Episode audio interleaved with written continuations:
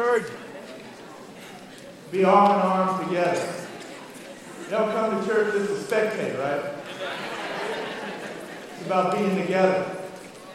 When we sing songs, hopefully the words mean something, right? And sometimes our hearts aren't there, and singing helps us get there. Loving one another, loving God first, and loving one another. And really, our, our series about friendship uh, it's something that we feel like is very important in all of our lives. All of us want to have those deep friendships, don't we? And in life, sometimes it can be hard to find. And quite honestly, you can't have the deepest relationships with every single person. And maybe in life, you only have maybe a handful of those soul to soul, knit together relationships. But you know what? We always have to work on it. And, uh, and the Bible gives us great examples of friendships. And today we're going to look at one of those examples uh, of two guys that forged an incredible relationship. And I would, I would say it's probably one of the most intimate, inspiring relationships in all of Scripture. And we're going to look at the relationship between David and Jonathan today. And hopefully, as we, as we look at their friendship and how it came about, hopefully you can be inspired in your life to not only have friendships like this, but to really pray for them and to really forge them because they don't just happen naturally. They got to be forged. We got to work on our relationships. And hopefully, this study of, of David and Jonathan uh, will help us grow in our ability to be closer to one another. Uh, so let's say a prayer before we, before we dive into our, our scriptures. Father, we are grateful that you love us first. We wouldn't even know what friendship was, what love. We wouldn't know anything like that if it weren't for you. You have established love in this world, and I pray that we can reflect that type of love, that type of humility and loyalty and sacrifice. Father, I pray that this morning, as we look at David and Jonathan, that we can be inspired, really. That we can allow the scriptures to, to show us the path to forging great godly relationships. So use this morning, Father. We pray this in the name of Jesus. Amen. All right, as you know, I'm, I'm not used to all this fancy PowerPoint stuff like that, but we got new screens and all this stuff. I got to get with the program, you know what I'm saying? So I can't just use my Bible and go for it. I'm going to try to, you know, use the, use the PowerPoint. And so we, we, we take our, our soul to soul. We get that from 1 Samuel 18 in one of the translations. And, uh, and, and here's the deal. This is the first recorded in Scripture moment that David and Jonathan are together. This is the first time Scripture records them kind of interacting with one another. Is it possible that they met before this moment? Sure. But this is the first recorded moment David and Jonathan are in the same spot, speaking, communicating together. And it's found in 1 Samuel 18. After David had finished talking with Saul, the soul of Jonathan was knit to the soul of David. And Jonathan loved him as his own soul. And from that day, Saul kept David with him and did not let him return home to his family. And Jonathan made a covenant with David because he loved him as himself. Jonathan took off the robe he was wearing and gave it to David, along with his tunic and even his sword, his bow, and his belt. And as I wanted to prepare this message about David and Jonathan, isn't this the most natural place to start when they first meet? And so I started here, but when we read that, that is an intense moment. There's a lot going on right there. And if you have no backstory, you kind of don't get it. It loses, I believe, the power that it really has. Because there's stuff that preceded this moment that I think helps make sense of this moment. And I think it's helpful to look at who was Jonathan before this moment? Who was David before this moment? And I think that will help us understand how to have great friendships. And so I wanted to take a moment to look back a little bit even before all of this happened. And some of you aren't familiar with the Bible. I totally get that. And we love it when you come, so we're glad you're here. And you might David, Jonathan, I don't really know who those guys are. Well, quick and easy Jonathan is the son of King Saul, okay? So he's the heir to the throne, kind of the prince of Egypt, you, or prince of Israel, if you want to call him that. He's the next guy in line, okay? That's who Jonathan is, the king of Israel's son. Okay? And so the first time we really encounter Jonathan, things are bad in Israel. I mean, bad. The Philistines, which neighbors them, the people that neighbors them, are just bullying them. I mean, bullying them. And Israel's downcast. The Bible even says that Israel doesn't even have weapons to fight with. They're using their, their sickles and their farm tools to fight. It says that in Israel, there's only two people with swords or spear Saul and Jonathan. Those are the only two. They have to go to the Philistines to sharpen their sickle. They pay their enemy to sharpen their, their farm tools so they can even fight. Bad time. This is, the, this is where we find Israel kind of when we first get introduced to Jonathan. And what we find is Jonathan, he's a guy that's over a thousand men. All right? He's in Saul's army. His dad's running things. He, but he's got a thousand men. And, and, and at some point, Jonathan just gets fed up, I guess, and he just attacks the Philistines. He just attacks them. All right? And then we find out that the Philistines go, oh, okay. And so they assemble kind of their chariots and all that. And then we get this, this kind of moment where we see the men of Israel, they, they saw that their situation was critical. They saw their army was hard pressed, and they hid in caves and thickets, among the rocks and in pits and cisterns. Some Hebrews even crossed the Jordan to the land of Gad and Gilead and even run. Saul remained at Gilgal, and all the troops with him were quaking with fear. So that's the scenario. That's what's going down. So then all of a sudden, Jonathan again gets this idea. He gets an idea. In this, in this setting, Jonathan gets an idea. And he says, you know what? He's got an armor bearer. He goes, you know what? Hey, let's go over to the outpost of those uncircumcised fellows. Perhaps the Lord will act in our behalf. Nothing can hinder the Lord from saving, whether by many or by few.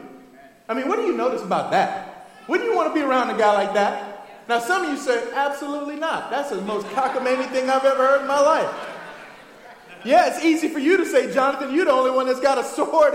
You know, the armor bearer might have like a little sickle or something or whatever. But hey, this is the deal. What do you notice? But what I see is a guy who remembers who he is. He's fighting for the honor of God. Well, why do you say that, Jeff? Well, notice what he says. Let's go to those uncircumcised fellows. And I think what he's really getting at is, you know what? Circumcision, that's, that shows that we're God's people. That's a sign between, between us and God. You know, we're God's people, and we're hiding out in caves. Those guys don't honor God. They defile God. They defy God. Why are we the ones on the run? You know, I think, I think John had a deep desire to honor God in his life. And, and, and notice, notice his faith. He goes, you know, maybe God will act on our behalf. He doesn't even know for sure, but he's hoping that he will. You know, I just took a class this weekend um, in the Old Testament. And we talked about how it's all, the prophets, are, and, and they always kept trying to bring people back to just really the law. Like what God already said. He's already said it. If we could just live the way God wanted us to. In Leviticus, there's a great passage. God's talking about this is what happens when you obey. These are great things. When you disobey, this is the bad stuff. But one of the moments God says, when you, when you live the way I want, I want you to live, he says this is Leviticus 26. He says, Your enemies they will, you will pursue your enemies and they will flee from you. It says, Five of you shall chase a hundred, and a hundred of you shall put 10,000 to flight. That's Leviticus 26, 7 and 8. Is that what was going through Jonathan's mind? We're covenant people of God. Those guys aren't even following God. We got to do something about it. Maybe, maybe the two of us can make them run. I don't know. Maybe God will work. And notice the armor bearer, man. He's like, you know what? I'm with you heart and soul. And when I read that, I thought he could have said, Yes, sir. Sir, yes, sir. But I think there's something more there. I think Jonathan's one of those guys, when you get around him, you want to do great things for God too. You know, and, and I see that in Jonathan's heart and in his character. And I think that helps us make better sense even of the passage we, we read about later in 1 Samuel 18. And so what happens when they say, well, let's do this? Well, I don't have time to read it, but basically at the end of the day, this cockamamie plan that Jonathan cooks up, it works out pretty good. They, climb, they have to climb up, climb up to get to the enemy, but they rout him. And God goes with them and wipes them out, sends a panic. The Philistines are running around crazy. They're actually killing each other. And through Jonathan's faith, he, he and his arm bearer, they give Israel a great victory. Jonathan's faith. Who was Jonathan? Well, he's a warrior. He's a leader. He's a man of deep faith in what God can do through him. He's a man who wants to honor God in his life. And he's a man who inspires people around him. See, that's Jonathan. That's what the writer of 1 Samuel shows. Well, but what about David? Who's this guy, David? Well, you know, David, when we first meet him, he's just the youngest son, right, of Jesse. Eight youngest eight boys, so you know he got plenty of uh, you know challenges. Uh, he's out there tending the sheep, right? The older brothers are out there fighting in Saul's army. David's tending the sheep. That's who we that's who we know who David is, right? When we first find him. Now, obviously, with David, things get uh, you know interesting. The most one of the most famous stories in the Bible, right, is David and Goliath. You remember Goliath? Goliath's the big Philistine, right? He's, he's out there challenging all the army of Israel. And let's let's see if this sounds familiar to you. In 1 Samuel 7. Goliath says, This day I defy the armies of Israel. Give me a man and let us fight each other. On hearing the Philistines' words, Saul and the Israelites were dismayed and terrified. Does that sound familiar? Once again, the Philistines talking trash, right? What about Israel's army? Hiding, scared, fearful. Here we go again. But the interesting thing is this time is that Jonathan is one of the guys that's in fear. What happened to Jonathan? Why didn't he go out and fight Goliath? Why didn't he, he just, man, isn't Jonathan the guy to do it? For whatever reason. Jonathan, we don't know. But Jonathan's definitely there. And Goliath's talking trash and no one's doing anything about it. And so David, little David gets sent on an errand to, the, to, the, to deliver some food. David shows up and he hears Goliath talking trash. And David gets a little fired up about it. David's like, who in the world is this guy talking trash about God? And, and, and then the men start going, hey man, hey, here's the deal. The king said if you take Goliath out and you fight him, he'll, he'll, you don't have to pay taxes. You know, you can get married to one of his kids. And David's kind of upset about that. What, why are you talking about what benefits I get? Who cares about that? And then notice what he says. He says, Who is this uncircumcised Philistine? That he should defy the armies of the living God. Does that sound familiar? Yep. You see, David's like, no, we're the covenant people of God. We need to remember who we are. We need to honor God with our lives. We just can't just sit around and not honor God. And David said, I'm done with this. And he goes before Saul and he says, I will fight this guy. And Saul says, You're crazy. You're going to get killed. Doesn't matter right? And we know the story. But how do you talk about David and Goliath and not read this part? David said to the Philistine, You come against me with sword and spear and javelin, but I come against you in the name of the Lord Almighty, the God of the armies of Israel, whom you have defied. This day the Lord will deliver you into my hands, and I'll strike you down and cut off your head. Now who's talking trash? This very day I will give the carcasses of the Philistine army to the birds and the wild animals, and the whole world will know there is a God in Israel. And all those gathered here will know that it is not by sword or spear, because we don't have any, that the Lord saves.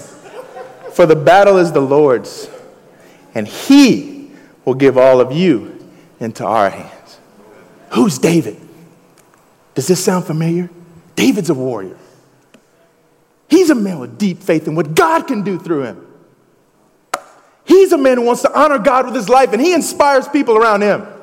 See, that's who David was. And so when we get to 1 Samuel 18, and it says after David had finished talking with Saul, where, what, what moment is this? This is right after David and Goliath. This is right after that moment. And Jonathan's standing there and he's looking at David. And he goes, Man, his soul just, this is my kind of guy. And they were connected, heart to heart. A lot of us want to have great relationships, but here's our problem. In our own personal lives, we're not honoring God and devoted to God sometimes. We want to have great relationships with one another, and we try to distill so much joy and satisfaction out of life in our earthly relationships, but we forget the most obvious point of all. Are you close to God first? You, you need to get that part down first. We can talk all about David and Jonathan, all the great exploits and all the great moments that they shared, but I think it started because in their individual lives, they cared about honoring God. And it, and it was obvious. It was obvious. They had an intense relationship with God themselves before their souls were knit together. And this scene could have played out so differently, couldn't it? Think about this scene. Oh my goodness, who's Jonathan? Jonathan's, he's Saul's son. He's the next guy in line. This scene could have been 100% different if both these guys didn't follow God. Imagine, imagine this scene. If, what if you're Jonathan? This scene could easily have been, and after Saul finished talking with David, Jonathan saw them talking and got very jealous of David. Couldn't it have easily said that? And from that moment on, Jonathan decided that he would never let David get above him. It could have easily said that. It could have said, and Jonathan pulled David aside and said, Yeah, that's pretty cool what you did with Goliath. Have you heard about what me and my armor bearer did?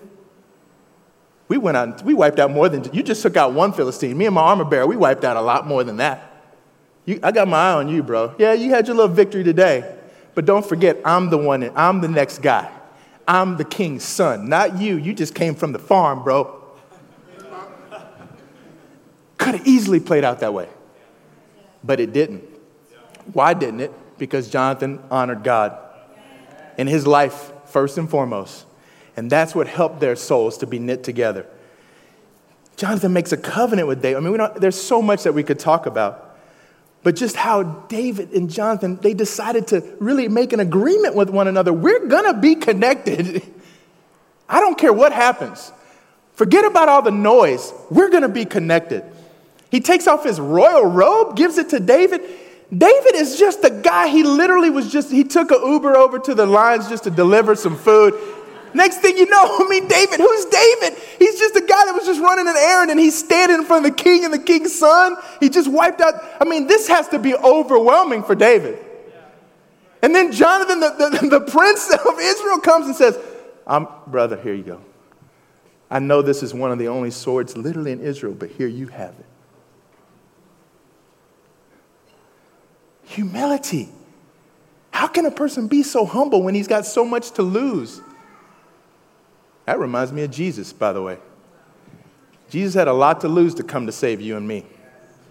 He gave up a lot more than a sword and a robe, but he did give up, give up a lot to us who were just kind of, who are we? And I think David felt that way, but Jonathan understood that. And look at the type of man that Jonathan was to be giving, to be loving, to have that moment.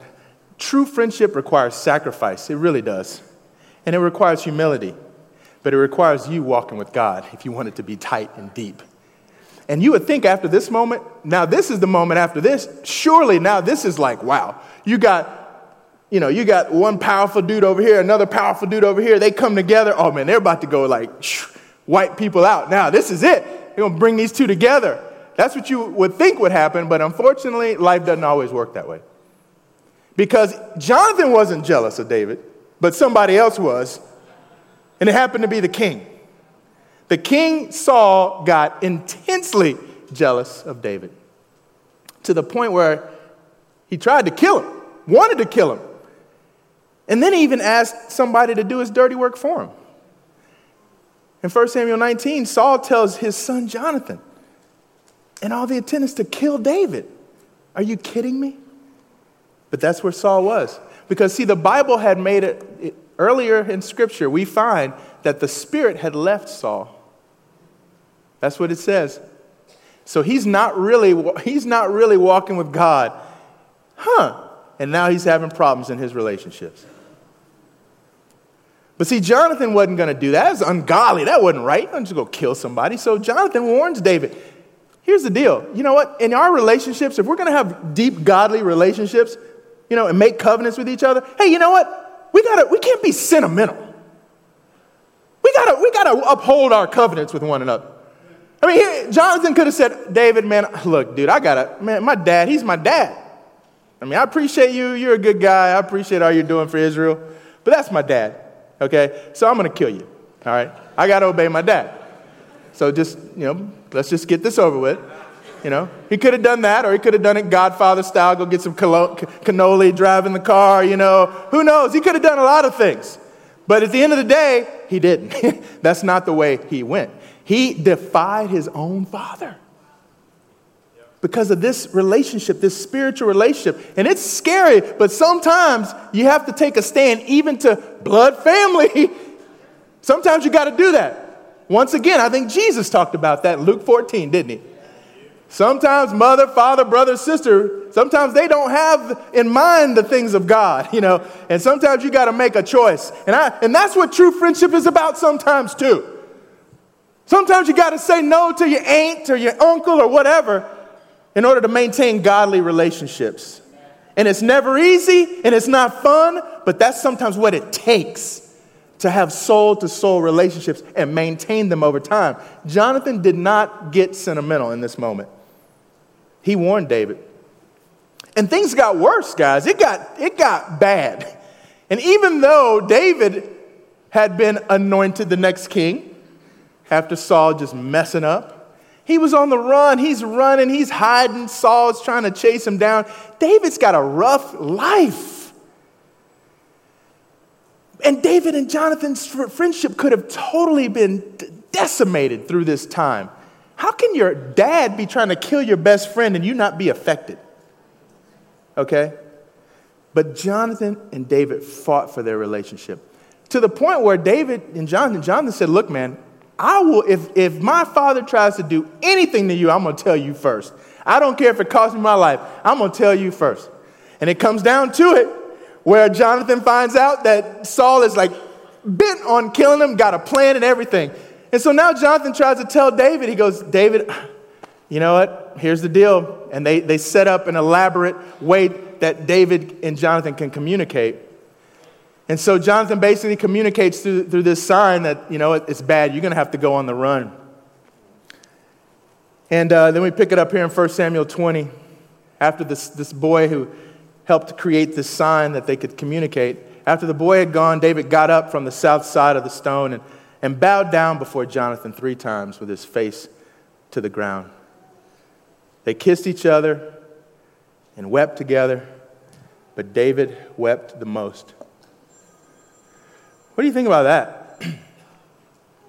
David getting up and, and, and just, just bowing down three times to, to Jonathan. Just what, what a moment, you know. Here's two guys that, that feel like this, this could be it. In their mind, this might be the last time they see each other. They don't know. What, what humility to, to just bow down. Once again, humility making our friendships great. But then, you know, then they get they kiss each other. And I think for guys, this is a struggle point, right? I mean, you know, we start laughing, right? Like, I mean, I love my boy, man. You know, the fist pump, you know? Yeah, one of those, you know, like, that's kind of where we kind of like to keep it, right? But that's what the text says is, is that they kissed each other and wept together. I mean, to me, this is what friendship is about as well. It's, it's about being open and transparent with our feelings. And I do think, guys, we struggle with this more. Uh, I think that's a, more of a challenge for guys. Uh, to, we struggle with being open and, and transparent. Uh, but, but I think that's the key to having great friendships. You got to be able to say, I'm hurting right now, or I'm sad. I'm so sad right now because this has happened in my life. And, and, and guys, we, we actually grow up thinking you, you can't cry. You, you can't, you, whatever you do, don't cry right? I mean, I, have actually been to sporting events. I mean, I got daughters, you know, and they cry a lot. You know, they lose games, they cry, whatever, right? And, and we don't, I don't have, feel the need, don't cry. I never feel like saying that. Whatever, cry if you want to cry. But a lot of times we do play, my kids play soccer and basketball, and, and we're at tournaments where there are boys. And, and, and I've seen guys go after their, uh, their sons that cry. I've seen it. And there, at one point, and one time, I almost went over to this dad, but I felt like he was in a weird place, and it, you know what I mean? I, I felt like I wanted to go tell him, "You're, you're really gonna mess your son up. Don't worry about it. It's not that big a deal." I so wanted to say, I could see his kid's countenance just dropping. and, I, just, I just wanted to go talk to him, but I, I maybe I should have, I don't know. But I, I want to stop here because, you know, David and Jonathan kissed each other. What did that look like? And men, are you, are you uncomfortable with that? Are you uncomfortable that they kissed each other? Now, if you, if you watch the History Channel and some of these shows, they'll, you know, they'll try to argue that they had a homosexual relationship and all that. I mean, I personally don't think they had a homosexual relationship. Uh, my conviction is in the, they were living in the old covenant. my conviction is the old covenant uh, forbade that activity. I, that's my conviction, that what the scriptures teach. And I believe if they were in a homosexual relationship, I believe that did violate what God had said in, in the covenant that they were living under, and they wanted to honor God in their lives, I believe that the writer, Hebrew, uh, the writer Samuel would have quickly said that they were messing up. When, do, when does the Bible ever hide David's sin? do you know what I mean? If David was, was doing something wrong, they would have said he messed up. Because later on, we know he messes up. Adultery, murder, right? He does all that. And the Bible doesn't gloss over it, it just gives you right here's what he did. So if he was in a, if he and Jonathan were engaged in a relationship that was against the covenant, I think the writer of Samuel would have just laid it out there. So to me, this is not homosexuality. To me, this is same sex affection, which I think we can grow in, brothers. I think we can grow in that and stop being all weirded out by that. And why do we lift up David as this model of a warrior and you know, faith and Jonathan David's relationship is, is, is a model for all of us, but we kind of gloss over this moment when they kiss each other. What if, the, what if this is the model? What if, we, what if men, we, what if we learn how to have same sex affection for one another? You know, brotherly affection for one another, brotherly transparency, expressing our feelings we usually have more than one or two, which I know that's hard to believe, but it's hungry and angry are not the only two. Right? But I do want to I do want to encourage us as, as men that I think this is a key component to a, having a great friendship. Is not keeping people at arm's length when it comes to our feelings. And even learning how to say, I need you, I'm sad, or I want to cry, and not feel that that's going to hurt your friendship. In fact, according to scripture, that enhances it. How can you be knit soul to soul to somebody and be afraid to share who you really are? I think we, I think we, I think we can grow in that, brothers. And you call me to it, we can call each other to it. But let's not use this as a model and then skip over the affection part. it's all a model to us, right? I'm running out of time. I got like this new ser- these two services, man. You got to get in and get out. You know what I'm saying? Like, bam, got another service coming in, bro. Come on, get with it. Get with the program. Sherwin's gonna start looking at me with that eye. You know what I'm saying? Start looking at his watch. That's all right. In conclusion, but uh, you know, he says, Go in peace, for we've sworn friendship with each other in the name of the Lord. Who have you sworn friendship with? And in whose name? Sometimes we swear friendship to one another, but it's in the name of the Falcons. or it's in the name of the spirits. Ooh, did I touch a nerve? I mean, hey, that's who I was. Uh, that's definitely who I was before as a Christian. I got drunk every weekend. I mean, that was just me. I'm not proud of it. I'm just being, just trying to tell you the type of person that I was at one point in my life, you know. There was one point in my life, I got, and sometimes it started on Wednesday night and Thursday and, you know, college days and early 20s. I mean, and, the, and I bonded, you know, bonded with people, you know, drinking and the spirits bonded us, right? Some of us have relationships like that. In the name of sports or in the name of whatever activity, in the name of this, we're friends. But what about in the name of the Lord?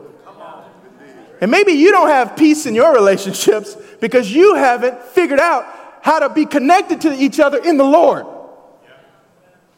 Instead of just the externals and the superficial and the this level instead of the soul level. Let's fight for that soul level so we can have peace in our relationships. And next week, we'll talk more about what he means when th- this, this moment is going to come into play, and we'll talk more about that next week. Where they said, The Lord is a witness between you and me and between your descendants and my descendants. And then David left, and Jonathan went back to town. The very last time that David and Jonathan see each other, and this is the, where we really closes, this is the last time they see each other. David's on the run.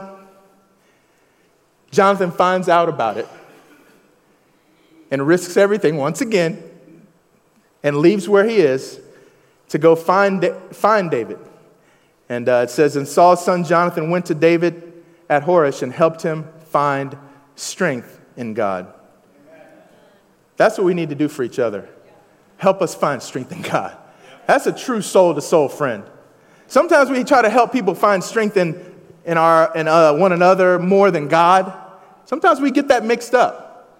You know, sometimes we think we can't be happy Christians unless, you know, this person is really nice to me or unless the, the church leaders treat me right or, or just members of the church or they do the things I want to do at the church or the programs are right or whatever. And we can, you know, sometimes we can get with people and, hey, how are you doing? And sometimes we don't talk about God that much or we don't maybe even read a passage with them and we might not even pray or, and it's just this, you almost bond them to yourself.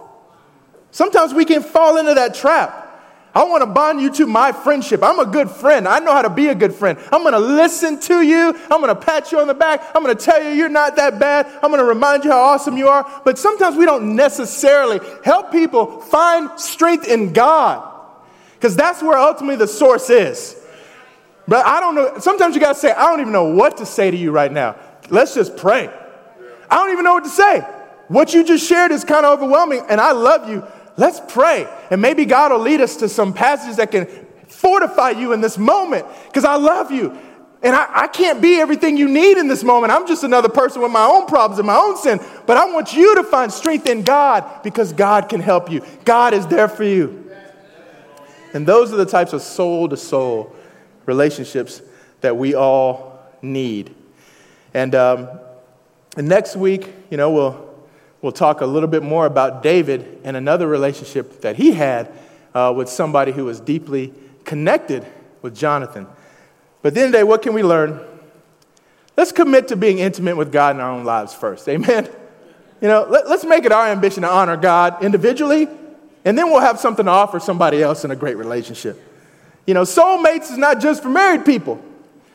We can have, we can have those soul to soul relationships with anyone if we really honor God first. And deep friendship does require humility and, and, sacrifice. Yeah, you might bow down, you might have to give people things that mean something to you, that even make you weaker. If you make them stronger, sometimes that's what soul to soul deep relationships require. And let's not be sentimental.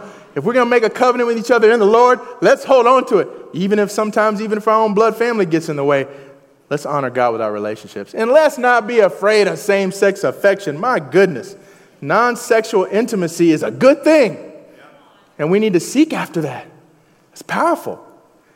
And let's help one another find our strength in God. Not just how awesome we are, but how awesome God is. Amen. That's all the time I got. Thank you very much.